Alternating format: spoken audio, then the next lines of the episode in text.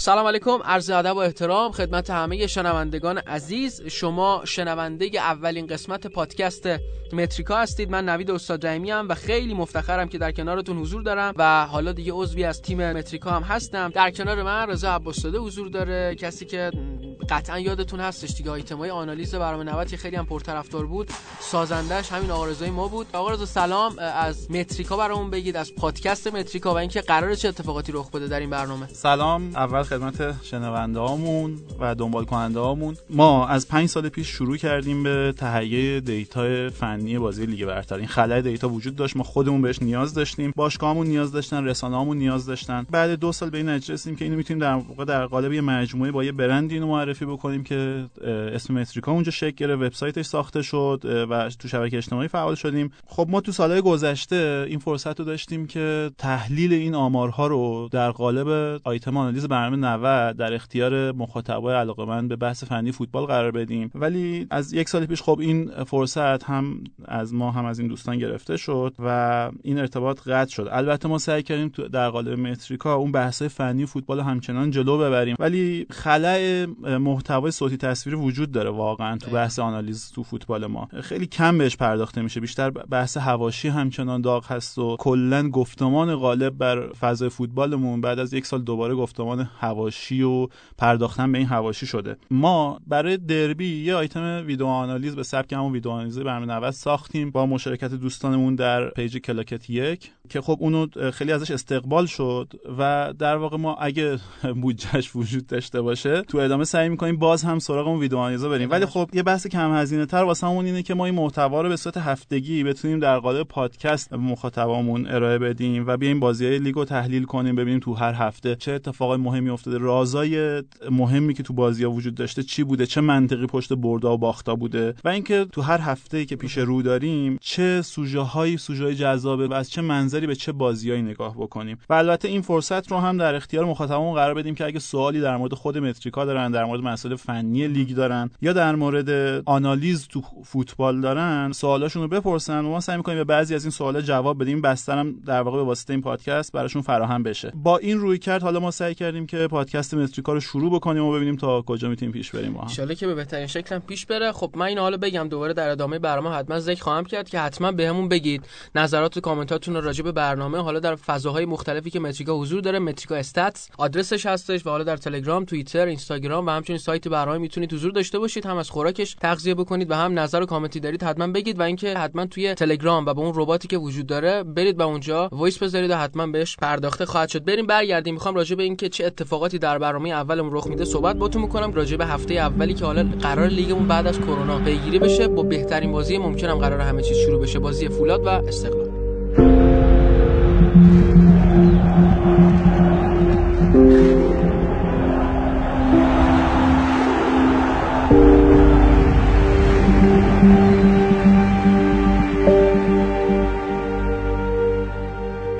اولین چیزی که بخوایم راجع به صحبت کنیم راجع به همون وقفه است که به وجود اومده و اینکه قرار چه اتفاقاتی رخ بده و چه ماجراهای پیرامون میزبانی به وجود میاد. خب الان توی لیگ آلمان خیلی از تیم‌های میزبان نتونستن اون عمل کردی که حالا خیلی ها انتظار داشتن رو داشته باشن. نبود تماشاگرا باعث شده بود تا اون امتیاز میزبانیه و اون امتیاز ویژه‌ای که براشون همیشه در پیداش از بین بره. اما آیا تو فوتبال کشور اون این اتفاق رو خواهد داد یا اینکه نه؟ همچنان تیم‌ها می‌تونن بدون حضور تماشاگرا از امتیاز میزبانی بهره ببرن. این سوال اول من از رضا عباس ساده است. چجوری داستان؟ ما مثل آلمان مثل لیگ‌های اروپایی باید بدونیم که دیگه امتیاز میزبانی از بین رفته در نبود تماشاگرا یا نه. همچنان تیم‌ها می‌تونن دلخوش باشن به استفاده از این امتیاز. بحث میزبانی تو فوتبال آلمان مثلا به واسطه اینکه این کشور یه جغرافیایی داره که بخش مختلفش به لحاظ آب و هوایی خیلی به هم نزدیکه. مثل ما انقدر اختلاف آب و هوایی انقدر شرایط ویژه توش وجود نداره. مثلا ما تبریز سرد و شمال مرطوب و جنوب گرم داشته باشیم توش. اونجا شاید بخش عمده بحث میزبانی امتیاز میزبانی امتیاز حضور تماشاگر باشه. دقیقا. خب که مثلا ما احتمالا می‌تونیم حس بزنیم که تراکتور احتمالا به این لحاظ ضرر می‌کنه. تراکتور تو نیم فصل اول بهتر بهترین تیم تو بازی خونگی بود. و تو بازی خونگی واقعا عملکرد خیلی ضعیفی داشت. خارج خونه. بیرون خونه بله. یک و یه دهم امتیاز از هر بازی. در غیاب تماشاگراش اونقدری که باید نمی‌تونست کیفیت فوتبالیش رو حفظ بکنه. و زمان ساکت الامی هم خیلی شدت پیدا کردیم ماجرا. یعنی تو خونه خیلی بهتر و خارج از خونه یه مقدار ضعیف. یه, یه سری تیمای اینطوری داریم مثل تراکتور. ولی یه سری تیم هم داریم که در واقع امتیاز میزبانیشون مربوط به اقلیمشونه مثلا فولاد و صنعت نفت الان از گرمای هوا می‌تونن خیلی استفاده کنن. مخصوصا که می‌دونین دو تا تیم دو تا تیمی که بیشترین بازیکن بومی رو تو این فصل دارن بین همه تیمامون. یعنی عادت دارن به بازی کردن عادت دارن. تو این گرما و تو اون شرایط جغرافیایی و اینکه قشنگ عملا می‌تونن تو این تیر ماه عجیب و غریبی که پیش رو داریم و هیچ وقت ما سابقه نداشته که لیگمون تو این بره ادامه داشته باشه استفاده کنه مثلا استقلال الان هر چهار تا بازی با تیمای جنوبیش حالا به اضافه اون دو تا تیم خوزستانی که گفتی دو تا تیم بوشهری هم داریم هم شاهین و هم پارس. اونها بازیشون تو جنوب برگزار میشه و کار استقلال مثلا خیلی سخته. چهار تا بازی بعد برن به جنوب تو این وضع آب و هوایی و اونجا بازی کنن. آره تیری که هرگز توش بازی برگزار نشد آره دقیقاً. تو تاریخ هیچ وقت مسابقه برگزار نشد بعد پارس جنوبی رو که گفتی پارس جنوبی شرایط میزبانی خاص داره دیگه. تماشاگرای خوبی داره پارس ولی بیشترین بهره که از شرایط میزبانیش می‌بره به خاطر فاصله ای که تیما باید تو روز مسابقه طی کنن تا به استادیومشون برسن. و این عملا باعث شده که اینا از 10 تا برد آخری که تو دو فصل اخیر تو لیگ برتر به دست آوردن 8 تاش تو بازی داخل خونه باشه و همون اینا رو نگه داشته باشه. درست حالا من چند بارم رفتم جمع. داستانش به این صورته که خب هتل و حالا مرکز اقامت واسه چند تا تیم و دو تا تیم وجود نداره. به خاطر این تیمایی که میان اونجا قاعدتا میرن در اصلویه و اون نزدیکی ها اونجا هتلی در اختیارشون قرار داده میشه و از اصلویه تا جام 90 کیلومتر راه یعنی چون زمینی هم باید بیان یه مسیر به شدت گرم رو باید به صورت زمینی حد فاصله یکی دو ساعته رو بیان قبل از بازی و خیلی می‌تونه تاثیر داشته باشه. و الان هم که گفتی 8 از 10 دیگه قشنگ نشون میده این ماجرا رو دیگه. آره. حالا تیمای دیگه هم داریم که یه جنبه دیگه ای از ماجرا رو نشون میدن. پیکان سایپا اینو خب فوتبال آدم هیچ وقت نداشته. ولی ما تیمایی داریم که عادت داشتن به بازی تو استادیوم خالی که صدای هر کسی می‌تونه تو کل استادیوم پخش بشه. اینا احتمالا مثل اون کورهای مادرزاد داستان کوری ساراماگو که در واقع پادشاه اون شهر میشن دیگه. اینا حالا می‌تونن در واقع از این ضعفی که تا حالا داشتن به عنوان یه نقطه قوت ازش استفاده بکنن. هیچ وقت فکر نمی‌کردن همچین اتفاقی یه روزی بیفته. آره. باید شرایط غیر عادی آخر زمانی پیش بیاد که همچین چیزی به نقطه قوت تبدیل شه. خب زوباهن و ماشین سازی هم تا حدودی این شرایط دارن. این یعنی اینکه معادلات پایین جدول به شدت علیه شاهین میشه. شاهین تنها تیمیه که می‌تونه از امتیاز داشتن تماشاگر بهره من باشه بین این تیم‌ها. یعنی در واقع وجه غالبش اونه. ولی خب می‌بینیم رقیباش اسم بردیم. پارس جنوبی پیکان سایپا زوبا ماشین و حتی گلگوهر اونقدری متاثر نمیشن از وضعیت میزبانیشون. یعنی حتی گلگوهریا مثلا خودشون یه پیشنهادی که داشتن این بود که بازی‌ها رو بیارن به تهران منتقل کنن اصلا تمریناشون هم تهران برگزار میشه. آره این کرونا شاید واسه تیمی که اوج گرفته بوده داشت خوب جلو می اومد شاید می... آره. خوبه و این می‌تونه یه مقدار به ضررشون باشه.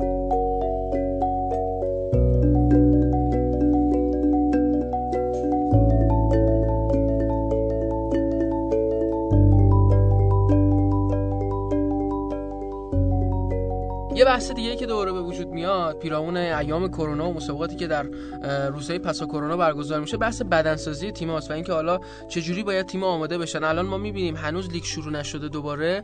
یه سری پالسای منفی رسید یه سری اتفاقات بد رو داریم میشنویم از تیم‌های مختلف اون مصونیت بازیکناست اول محمد انصاری از پرسپولیس و بعدش هم حالا رضا آذری و مرتضی تبریزی از استقلال. چجوری داستان و ماجرا به چه ترتیبیه؟ یه گزارشی ما تو خود وبسایتمون متریکا آی آر منتشر کردیم. اومدیم شاخصهای مهم آمادگی جسمانی مثل مسافت طی شده در طول بازی یا میانگین تعداد استارت های انفجاری یا دویدن شدت بالا رو بررسی کردیم تو چهار هفته بعد از کرونا و دو هفته قبل از کرونا. و دیدیم که تو بوندسلیگا عملا تغییر معنیداری تو این دیتا رخ نداده. اتفاقا همین جوری هم هستش. حالا من خواستم دو تا آمارم بگم. یکی آلفونسو دیویس مدافع کانادایی بایر مونیخ که تو بازی با وردر برمن متفکر کنم که اخراجم شد. بیش از 36 کیلومتر سرعتش بود. وقتی استارت زد و ولادیمیر داریدا بازیکن اهل جمهوری چک هرتا برلین هم تو یه بازی 14 و 7 دهم کیلومتر دوید و این فوق العاده است دیگه فکر کنم. البته بخش زیادیش واقعا به اون مانیتورینگشون و اون متدای تمرینیشون میشه. ولی نیاز به اون نظارت درست و طراحی تمرین درست داره. ام. ما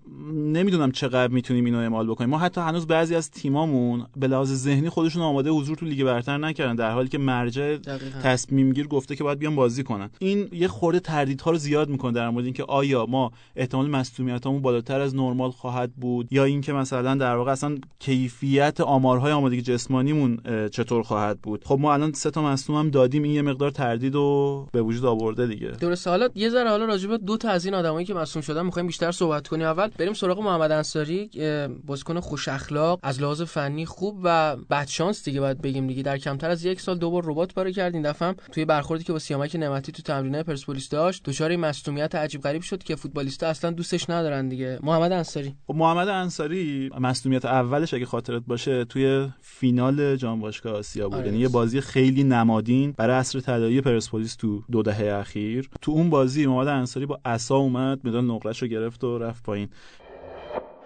انصاری دور زمین افتاده و احساس ناراحتی می‌کنه.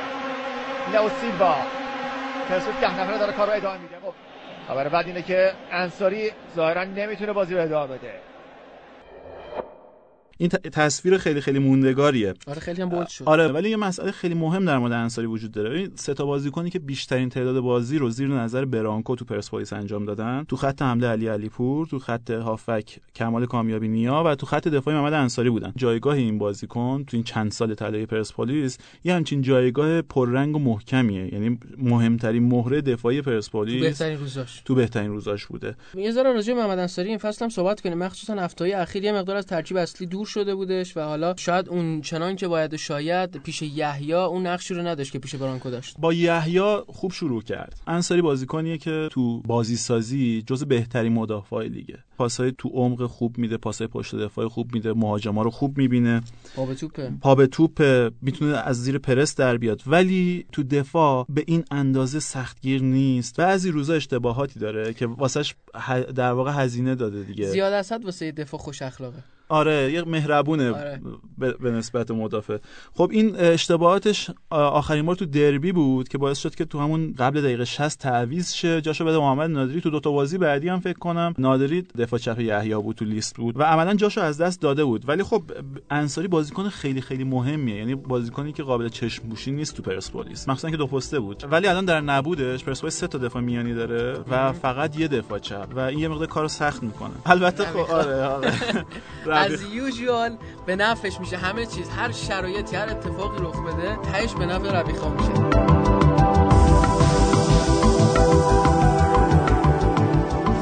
بریم سراغ مرتضی تبریزی. کاملا فکر کنم داستان و ماجراش فرق می‌کنه. خب مرتضی تبریزی ستاره زباهن کاپیتان زباهن در برهه‌ای واسه که یه جوری شاهمایه نقل و انتقالات هم به حساب میاد وقتی اومد استقلال اما هیچ چیز خوب پیش نرفت و الان دیگه فکر کنم اون گلچین بدش کامل شد با مصونیتی که براش به وجود اومده. ربات صلیبی پاره کرد مرتضی و این فصل از دست داد. البته گفتن که حالا فصل بعد می‌خوام باش قرارداد ببندن اما کلا شرایطش تو استقلال خیلی شرایط بدی بود. حالا که دیگه ربات پاره کرده فکر کنم اوضاع بدتر میشه واسش. خیلی تبریزی فصل بعدی و گذرون دیگه. یعنی ما اگه تصویر موندگار از انصاری رو اون تصویر با اساش موقع گرفتن مدال بدونیم تصویر موندگار از تبریزی تصویر اسلو موشنشه بعد از اینکه یه موقعیت گل هدر داده. آره. خیلی دیدیم تو این فصل. یه روحیه خیلی کم همیشه میفته رو زمین و سر و صورتشو می‌گیره فرستن به روی دروازه دیاباته یه لحظه قاطی کردن و توپی که تو دروازه نرفت. همه بلوت شدن. بازیکن های استقلال از یه سمت و بازیکن ماشین سازی هم از سوی دیگر. این سر مرتزا تبریزی در چارچوب نبود. بازیکنی که تو دو فصل آخری که تو زوبان بازی کرد این قبل از اومدن به استقلال یه فصل ده و یه فصل 13 گل زد. خیلی بازیکنای کم تعدادی ما تو لیگ داریم که تو دو فصل متوالی بالای 10 گل زده باشن. آره یعنی واقعا عملکرد خاصیه نباید به آسونی از کنارش گذشت. از اون مهمتر آخرین فصل حضور تبریزی تو زوباهن. اولین فصلی بود که ما سیستم امتیازدهی متریکا رو فعال کردیم و تبریزی عضو تیم منتخب فصل متریکا شد. ولی تو استقلال خوب شروع نکرد و متاسفانه در نتیجه بار روانی همون شروع بعد بعدم ادامه داد و بعد و بدتر پیش رفت ماجرا خیلی تو بازیش مهمه. خیلی. ببین امسال تبریزی 366 دقیقه بازی کرد برای استقلال. فقط یه شوت تو چارچوب زد. یعنی خیلی آمار ضعیفیه. برای مهاجم. برای مهاجم. و خیلی ناراحت کننده است چون تبریزی واقعا مهاجم با کیفیتیه. یه مهاجم چند کاره است. ما شبیشو کمتر داشتیم. مهاجمی که انقدر توانایی بازی سازی داشته باشه تو پرس خوب باشه رو هوا رو زمین چند پست بتونه پشت مهاجم بازی کنه وینگ بازی کنه نوک بازی کنه. خیلی مهاجم خاصیه تو فوتبال ما. ولی فصل خیلی بدی رو گذرون دیگه و با بزرگترین ضربه که می‌تونه برای فوتبالیست پیش بیاد فصل براش تموم شد.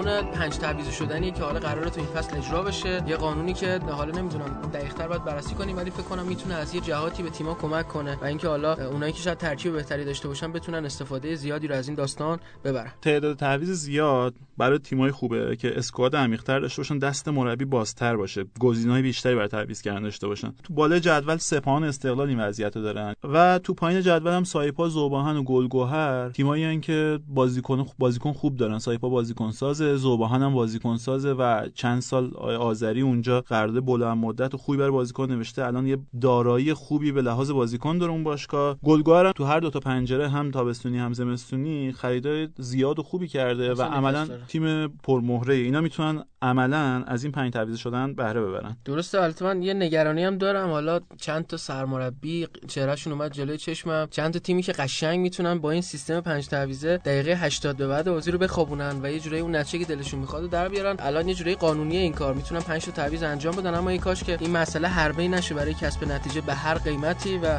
تیممون یه مقدار بیشتر رعایت کنن و از اون تعویضای عجیب غریب لحظه آخری انجام ندن که کیفیت مسابقاتمون از این چیزی که هستش پایین‌تره.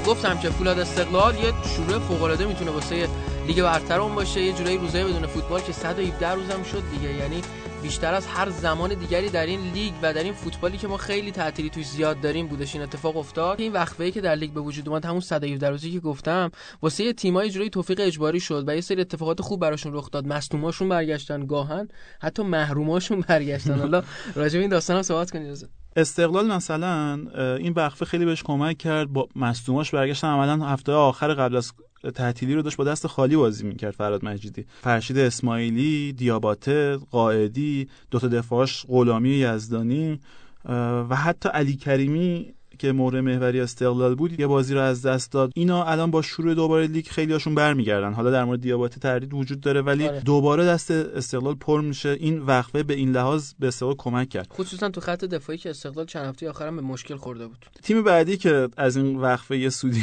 برد به شکل خیلی جالبی شهر خودرو بود. شهر خودرو اگه خاطرتون باشه پنج اسفند یه حکمی اومد که دو تا بازیکنی که از نساجی تو نیم فصل هایجک کرده بود میلاد سرلک و حسن جعفری به مدت 4 ماه محروم شدن از آره. حضور تو رقابت فوتبالی. خب بعد از اون کلا رقابت های فوتبالی کنسل شد و پنج تیر این محرومیت تموم میشه. یعنی عملا با این یه هفته که تو آخر یه وقفه افتاد و یه هفته شروع لیگ به تعویق افتاد اینا عملا یعنی حتی اگه چهار کارت هم می‌شدن یه بازی محروم, محروم آره ولی اونا هم برگشتن به بازی. آره. ببین به جز اینم خب تیمایی که فرم خوبی داشتن به هر حال این وقفه واسهشون دلپذیر نبود دیگه. تو بالای جدول پرسپولیس و فولاد خیلی فرم خوبی داشتن. بازی‌ها رو همش پشتن با برد داشتن پشت سر می‌ذاشتن. گلگوهر شاهین اون پایین شروع کرده بودن به کندن از انتهای جدول. اینا عملا وقفه علیهشون شد. و خب یه سری تیم‌ها مثل سپاهان و مسجد سلیمان تو بالای جدول و ماشین و پیکان تو پایین جدول اینا خیلی فرم بدی رو داشتن تو هفته آخر و شکست پشت شکست. ناکامی پشت ناکامی. عملا این وقفه بهشون کمک کرده که دوباره بتونن به اون فرم خوبی که داشتن برگردن.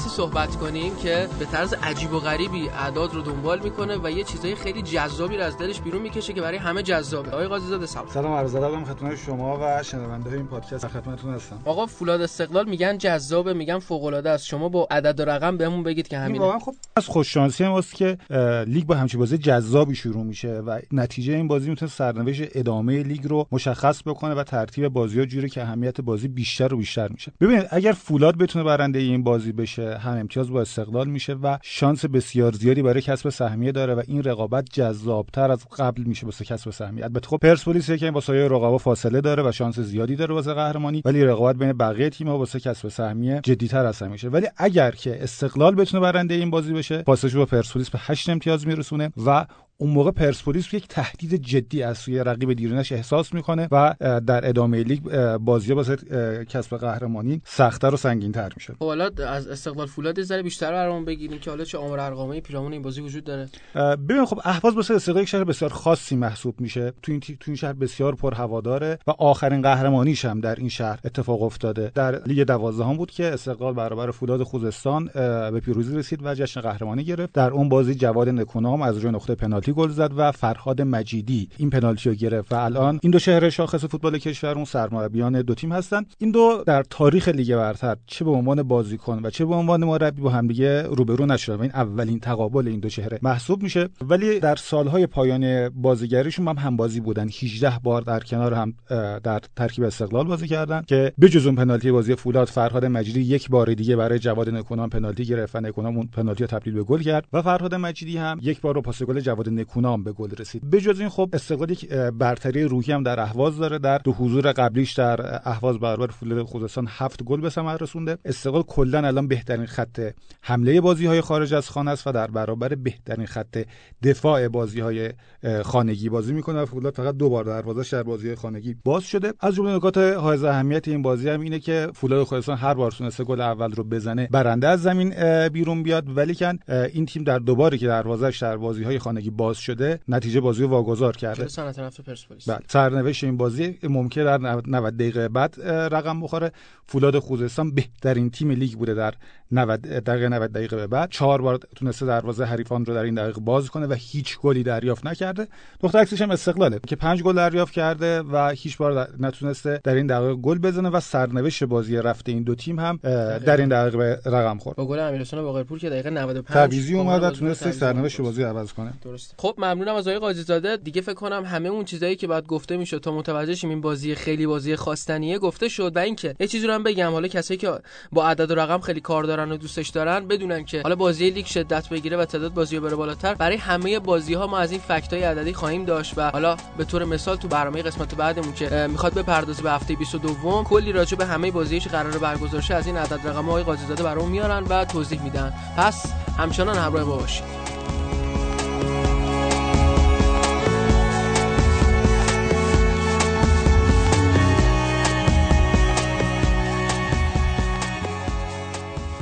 عددی صحبت کردیم راجع به بازی فولاد استقلال اما الان یه مقدار بیایم فنیتر صحبت کنیم. و اولا بریم سراغ استقلال دیگه. تیمی که لیگ 19 هم رو با استراماچونی شروع کرد خوب شروع نکرد. هفته ششم اولین مردش رو جلو گلگهر به دست آورد بعد افتاد رو قلتک پشت سر هم برد. بعد یه دفعه استراماچونی در حالی تیمو ترک کرد که استقلال با بازی بیشتر صد نشین بود. دو سه هفته بدون سرمربی بعد فراد مجیدی اومد کارو گرفت دستش و عملکردش عمل کردی بود که فکر کنم تقریبا قابل قبول بوده. اما بیشتر و بهتر راجع به استقلال بخوایم بدونیم رضا عباس به اون میگه. خب استقلال توی مقطعی از این فصل جذاب ترین تیم لیگ بود. یعنی برای اون هفتهایی که منتهی به رفتن استراماچونی شد هفتهایی بود که عملا به نظر می اومد که استقلال اومده قهرمان لیگ بشه. یا همچین شوری رو ما از این تیم می‌دیدیم. فوتبال خیلی خوبی بازی می‌کرد بازی پر گل پر موقعیت و واقعا یه اعتبار مضاعفی رو می‌شد برای این تیم قائل شد. خیلی به نظرم هم به لحاظ اتفاقی توی زمین میافتاد هم به لحاظ داستانهایی که حول تیم شکل می گرفت این استقلال شبیه پرسپولیس لیگ 15 هم بود. فصلی که پرسپولیس از انتهای لیگ جدول شروع کرد و بعد به صدر جدول رسید. کلی داستان رو پشت سر گذاشت و در نهایت تراج... به یه تراژدی ختم شد ماجراش. خب استقلال هم عملا یه همچین مسیر رو پشت سر گذاشت. حالا با سرعت خیلی بیشتری خیلی زود به ته جدول رسید. کند اومد بالا موقتا صدر جدول رو تجربه کرد. همه داستانهای لیگ رو تحت شعاع خودش قرار داد. تو دوره که استقلال خیلی عمل کرده خوبی داشت پرسپولیس تیم خوبی بود و داشت بازیاشو پشت هم می‌برد. ولی همه توجه همه تیترها معطوف شده بود به استقلال. شاید به خاطر نحوه بازیشون. و داستانشون. داستان استقلال داستان جذابی بود. حتی موقتا استقلال صدر جدول رو هم تونست لمس کنه ولی خب داستانش قبل از اینکه به اوج برسه ناتمام باقی مون با رفتن استراماچونی. About me is two months full of problems. I will not give up But what's happened today is no respect for me, for my professionality. For, because if you come in Italy and you make a first game and they cut off your translator, what is this? Sabotage? What is this? But I will not give up. I will stay here. I will not give up. We give up. I fight. You know what? For fans. Because fans are very good in Esterlal. Fantastic fans. And this is no respect.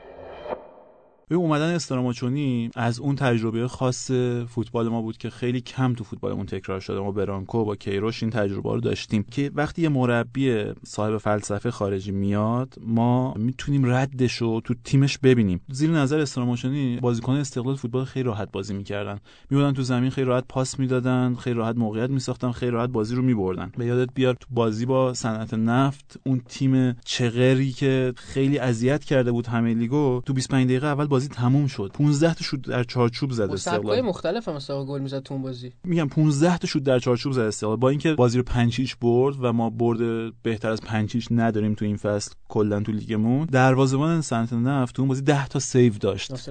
رکورد تعداد مهار دروازه‌بان توی بازیه. یعنی تو بازی که 5 تا خورده گل اولم با اشتباه محرز این دروازه‌بان بوده. ولی در عین حال رکورد save هم تو همون بازی زده. استقلال چیکار چی کرده تو اون بازی؟ تو بازی با تراکتور استقلال 11 تا شوت در چارچوب داشت. و اون بازی یکی از بازی کلاسیک فوتبالمون احتمال خواهد شد. تبریز هم این اتفاق افتاد. در عین حال شما اصلا نمی‌دید که استقلال سخت بازی کنه. خیلی راحت فوتبال بازی می‌کرد. یه ضرب مسئله هست که میگن فوتبال بازی ساده ایه ولی ساده بازی کردن کار سختیه. این دقیقاً کاری که مربی مؤلف می‌تونه انجام بده. و ما می‌دیدیم که استقلالیا ساده بازی می‌کردن و لذت میبردن از بازی کردن. یعنی نه فقط تماشاگر بلکه بازیکنهای استقلال هم از فوتبالی که ارائه می‌دادن تو زمین لذت میبردن. دیاباته قائدی یه کنترل زمینه پای جنب گل سوم. مهدی قائدی گل سوم رو استقلال به ثمر میرسونه. طوفان آبی در راه هست در تهران. 26 دقیقه سه هیچ. مهدی قائدی وعده ده گل تو این فصل رو به خاطر شماره دهیش می‌خواد. به هر شکلی هست عملی کنه اینکه خب یه سری بازیکنه استقلالم تو این سیستم آقای اسراموچونی قشنگ احیا شدن. یادم میاد لیگ قبلی تا زمانی که شفر بود مهدی تقریبا دیگه فوتبالش خیلی می‌گفتن تموم شده. مجاهد خزیراوی پیام صادقیان تداعی می‌شد تو ذهن اما به یک باره با حضور استراموچونی دوباره این بازیکن یه نقش جدید گرفت و یه شماره جدید و شد بهترین گلزن و بهترین پاسور. اصلا همه چی شد مهدی اون موقع که اشاره کردی بهش به نظر میاد که قائدی خرید اشتباه بوده برای استقلال. جواب نداده بود. پارسال فقط روی چهار گل قائدی اثر مستقیم داشت. در کل فصل. منم یکی دو تاش فکر کنم زیر نظر فراد مجیدی بود. ولی امسال قائدی هم تو گلسازی هم تو گلزنی یکی از موفق ترین بازیکنان لیگ بوده. اتفاقی که برای قائدی افتاد به شکل خلاصه همون اتفاقی بود که برای استقلال افتاد. یه مربی اومد و بهترین بهره رو از این بازیکن گرفت. بهش یاد داد که چطور می‌تونه موثر مفید بازی کنه ببین این دقیقا میشه همون امضای استراماچونی که حرفشو زدیم که پای بازی استقلال و پای بازی قائدی زده شد. قائدی پارسال به لحاظ ریت متریکا یکی از چهار تا بازیکن ضعیف استقلال بود. ولی امسال تا اینجا عضو تیم منتخب فصله. فصل. یه آماری که نشون میده چه تغییری تو بازی قائدی به وجود اومد آمار دریبلاشه. قائدی دو فصل گذشته دو چهار دهم دریبل موفق تو هر بازی داشت. امسال رسید به یک و دو دهم. نصف شد. آه. یعنی قائدی جای اینکه بیاد یه عملکرد فردی به اسم دریبل رو انجام بده یه کار تاکتیکی به اسم دریبلینگ رو انجام می‌داد. پا به توپ می‌رفت. تمام حرکات پا به توپش اولا در خدمت تیم بود مفید بود معنیدار بود تو شکل بازی تیم و از ویژگیاش استفاده شد. برای اینکه به یه مهاجم اثرگذار تبدیل بشه و یه زوج عالی رو هم با دیابات شکل بده. و این دو تا بازیکن می‌دونین که بهترین خط حمله لیگو ساختن بیشترین گل زدن بیشترین شوت رو در واقع استقلال داشته بین همه تیم‌های این فصل. 14 و 6 دهم شوت تو هر بازی. و اینکه نرخ تبدیل موقعیت های استقلال به گل بالاتر از هر تیم دیگه تو این فصل بوده. 13 و 4 دهم درصد. اینکه کدوم بازیکن مربی رو می‌بره بالا یا مربی بازیکن رو می‌بره بالا تو تیم ما الان معنی مفهومی نداره من به بازیکنام هم گفتم این تیم یک دستترین یک دلترین تیم تاریخ باشگاه استقلاله من به عنوان مربی این تیم افتخار می‌کنم به داشتن این بازیکن. بریم سراغ فراد مجیدی. من این مقدار می‌خوام راجع به فراد ازتون بپرسم و اینکه خب لیگ قبلی اومد پنج تا بازی در لیگ و لیگ قهرمانان حضور داشت بعد رفت دوباره به شکل عجیب برگشت. شاید خیلی فکرشو نمی‌کردن یه قمار بزرگ روی جوری انجام داد فراد مجیدی و الان هم که اومده خب نتایجش میگم.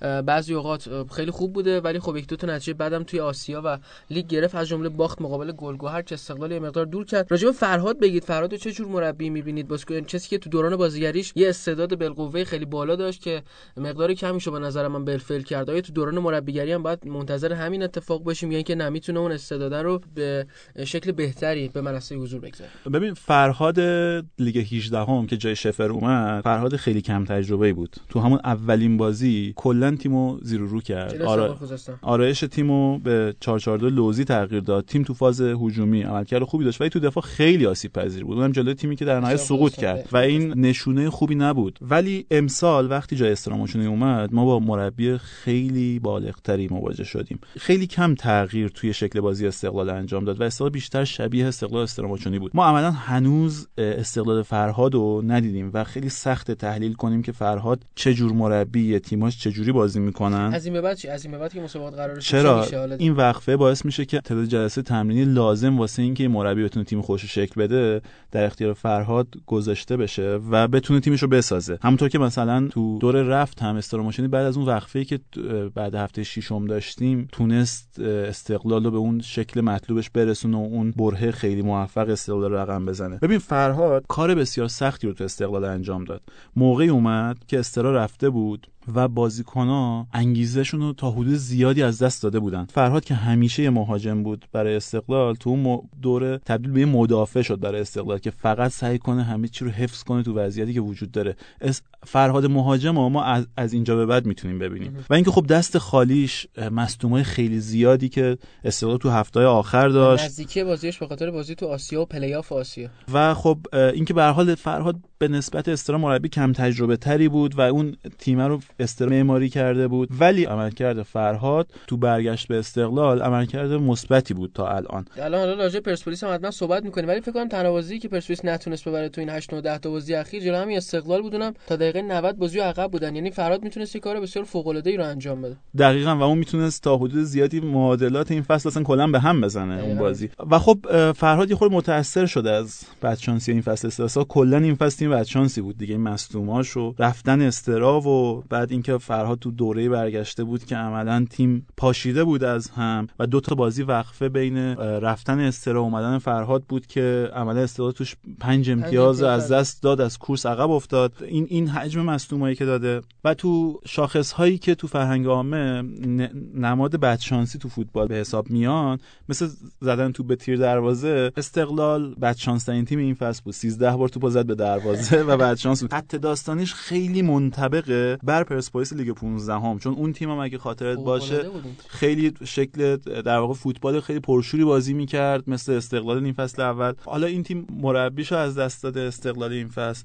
اون فصل کاپیتان پرسپولیس و حتی دروازه‌بان پرسپولیس اگه خاطرت باشه اون فصل به زندان میره و داستان عجیب. و می‌دونی اون تیم هم به لحاظ زدن تو به تیر دروازه بد شانس تیم اون فصل بوده. این خط داستانی کاملا به هم منطبق دو داستان حماسی که دوتاشون به تراژدی ختم شدن. این وقفه Uh. تو لیگ نباید باعث که استقلالی یادشون بره که چه فصلی رو از سر گذروندن. و فکر می‌کنم که این تیم لیگو با هر نتیجه که تمام بکنه شایسته تشویق از سمت طرفداراش و دستاوردهاش باید واقعا قدرش دونسته شه. شاید مثل پرسپولیس لیگ 15 هم که بازی آخر جلو راه انجام شد تماشاگر تشویقش تشویقش کردن و دقیقا اون شد نقطه تولد این پرسپولیس قدرتمندی که تو این چند فصل سایه انداخته رو لیگ. شاید استقلال امسال اگه قدر دستاوردش رو بدونه بتونه این فصل رو به نقطه شروعی برای دوره خوب تو سالهای آینده تبدیل بکنه.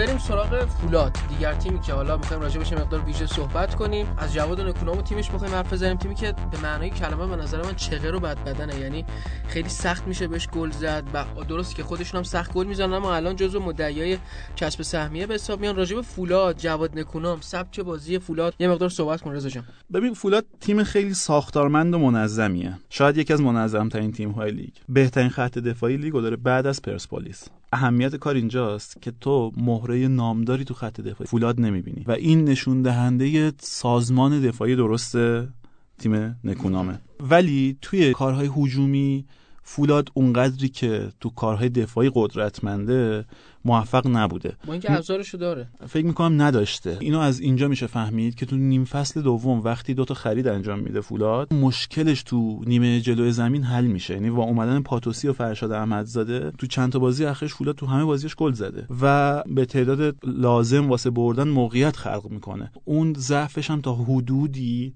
برطرف شده و همین این فرم خوب چند هفته آخر فولاد رو رقم زده. و من فکر می‌کنم که اون مهرای مناسب خود شکل بازی خودش رو نداشته نکنم تا اینجای کار. تو نیمه جلوی زمین. مثال بارزش فرشاد احمدزاده است. فرشاد احمدزاده الان یه مهره کلیدی توی شکل بازی فولاده و داره بهترین عمل کردشو اونجا به نمایش می‌ذاره. انگار این دو نفر پیدا کردن همدیگه رو. میشه حد زد که عملکرد بهتری رو هم در ادامه می‌تونیم ببینیم از همکاری فرشاد احمدزاده و نکونام. خب البته صحبت کردیم از عناصر هجومی که تازه فولاد اضافه شدن هم احمدزاده هم پاتوسی هم پاتوسی انگار به این بازی نمی‌رسه و بحث ورودش به ایران دچار مشکلات فراوانی شده و احتمالاً این بازیکن تو این بازی نیستش. همونطور که مثلا دیاباتا هم استقلال نداره البته دیاباتا به دلیل متفاوت و اینکه بدنش آماده نیست و نمی‌تونه استقلال رو همراهی کنه. در مورد نکونام صحبت می‌کردیم. نکونام خب یکی از بزرگترین بازیکن‌های فوتبال اون بوده. تجربه خیلی زیادی داشته تو لالیگا با تیم ملی و مربی خیلی بزرگی کار کرده. با کاماچو سیگاندا تو ایران هم با بلاژویچ برانکو دنیزلی با مربی زیادی کار کرده. ولی به نظر می‌رسه بیشتر از همه همون. بیشتر از همه از کیروش تاثیر گرفته و سبک مربیگریش خیلی نزدیک به سبک مربیگری کیروشه.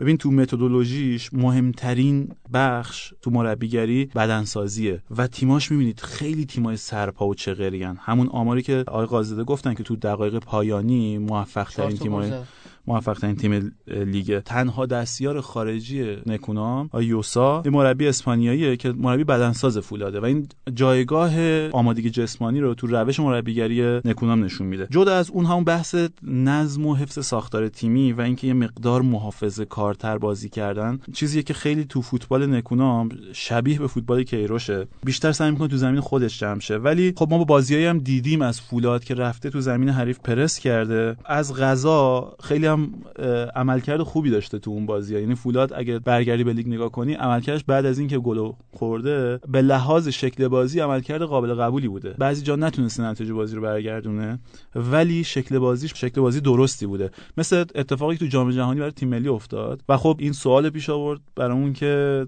وقتی تیم می‌تونه انقدر با در واقع ریسک بالاتر عملکرد خوبی داشته باشه چرا سراغ شکل‌های پرریسکتر بازی نمیره؟ ولی خب تو این چند هفته اخیر ما این رو هم باید در نظر بگیریم با فولادی مواجه شدیم که وجه دیگه بازی رو هم داره نشون میده آره، یعنی دقیقاً. تیمی که تو ضد حمله و اصلا تو خود حمله و حتی تو پرس کردن تو زمین حریف تیم خیلی موفقی بوده. ببین مسئله که در مورد نکونام وجود داره اینه که داره مسیرش از مسیر فوتبال باشگاهی میره و لازمه واسه موفقیتش این وجوه دیگر رو هم به اون کنه. بیسی که داره اضافه بکنه. اون بیس بسیار بیس قدرتمندیه و واقعا جز مربیای آینده دار فوتبال ما به حساب میاد. ولی به نظر میاد که یه سری آپشنای دیگه باید به فوتبالش اضافه بشه که ما یه نشونهایی ازش رو تو این چند هفته دیدیم که در واقع استعدادش رو بالفعل کنه. درسته. و اینکه همه اینا در کنار هم نشون میده که باید خیلی به آینده جواد نکونام امیدوار باشیم. یه سال سر خطرناک حالا تو برنشین گل. چه لحظه استقلال گل می‌خوره. 95 و 13 زمانی که دروازه باشه میشه یک یک مسابقه. واقعا شاید تک حمله فولاد اونا رو به گل میرسونه. بازی میشه یک یک مساوی و جواد نکوناب نمیبازه تو تهران مقابل استقلال. اسراماتونی ساعت نشون میده. زمین و ببینیم که تو تقابل این دو تا تفکر نسبتا متفاوت چه اتفاقاتی ممکنه رخ بده. تا اینجا بس مشخص شد دیگه. استقلال فرهاد اگه طبق پیش بینی نزدیک باشه به همون استقلالی که ما قبل از تعطیلات دیدیم تیمی که متمایل به توپ بازی می‌کنه دوست داره توپو داشته باشه یه مقدار باز بازی می‌کنه و فولاد نکونام مثل همه تیمای نکونام احتمالا یه تیمی که متراکمه فاصله خطوطش کمه و یه ساختار دفاع ضد حمله معمولا داره. خب استقلال چهار بار تو این فصل با تیمای مواجه شده که مالکیت توپ پایین داشتن زیر 35 درصد. سه تاشو باخته. به نظر میاد این شکل از بازی یه مقدار مواجهه باش برای استقلال سخت هنوز. کار سختی آره. و در نظر بگیر فولاد با کیفیت ترین تیم این ژانره. کیفیت از اونجا می‌تونیم بفهمیم که فولاد در کنار پرسپولیس تنها تیمایی که تو تمام بازیه که گل اول زدن بازی رو بردن. وقتی که گلشون رو می‌زنن و نیاز به باز بازی کردن ندارن و باید فقط دفاع کنن شما نمی‌تونید دروازهشون نزدیک یعنی بشید. اگه نخوان گل بخورن گل نمی‌خورن. گل نمی‌خورن. خب این یعنی که استقلال خیلی شروع خطرناکی داره تو این بازی. قبلش هم گفتیم آخرش هم خیلی سخته یه جوری آره. پایانش هم خیلی استقلال بازی سختی داره کلا. یعنی. شروعش به این لحاظ سخته که واقعا اگه گل اول از فولاد بخوره خیلی کارش سخت میشه. ولی پایانش هم به همون مسئله فولاد خیلی زخم بله فولاد تو دقایق پایانی تیمی که آمادگی جسمانی رو خوبی داره. آره و. معمولا استراتژی که انتخاب می‌کنه نکونام اینه که سعی می‌کنه تیم حریف خسته کنه خوب ساختارش حفظ می‌کنه تا تیم حریف خسته شه و از این برگه برندش که وضعیت فیزیکی خوب بازیکنشه استفاده می‌کنه. البته ما الان نمی‌دونیم. باید لیگ شروع بشه ببینیم همون وضعیت آمادگی جسمانی تیم ها همون چیزیه که در قبل از تعطیل لیگ بود یا نه. و اینکه حالا بازی دوستانهاشون رو نمی‌دونم چقدر میشه روش استناد کرد. فولاد دو تا برد خوب داشت جلوی استقلال خوزستان و صنعت نفت. ولی از سوی مقابل استقلال حالا تو چهار تا بازی دوستانه که انجام داد به غیر از اون بازی که با خودشون بازی کردن سه تا مساوی فقط یک برد و اینکه با همون آرایش استراماشونی تور وارد میدون شد تو دیدار آخرش مقابل پیکان که یه جورایی آماده سازی بازی بازی با فولاد بود. خب استقلال تو این بازی سخت خیلی سخت.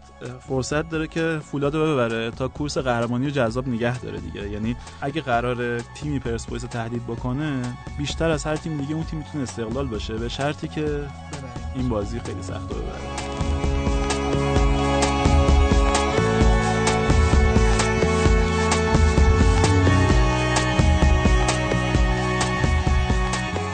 همونطور که گفتیم استقلال یه جورایی می‌تونه جدی ترین گزینه باشه واسه تهدید صدرنشینی پرسپولیس در صورتی که بتونه فولاد رو شکست بده. اما راجع به خود تیم صدرنشینمون هم یه مقدار بیشتر صحبت کنیم. پرسپولیس تیمی که حالا سوالی که به وجود میاد اینه آیا پرسپولیس در لیگ 19 هم با کالدرون و یحیی گل محمدی در کنار هم سزاوار این بودن که الان تو صدر باشن با این اختلاف یا اینکه نه؟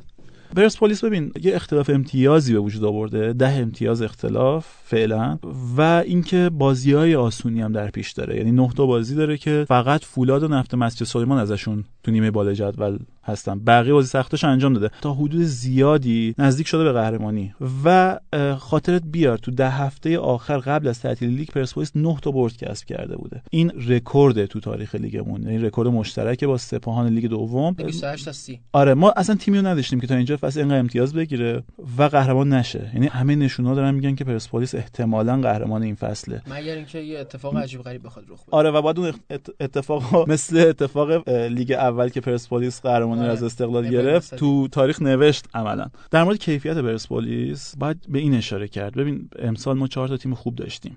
اگه 21 هفته لیگو به سه بخش تقسیم کنیم سه بخش هفت هفته ای بره اول کاملا متعلق به تراکتور سپاهان بود که تا یه جایش گل نخوردن بخش عمده بازیشون رو با برد پشت سر گذاشتن. برهه دوم متعلق به استقلال بود. استقلال استراماچونی که قوقا به پا کرده بود.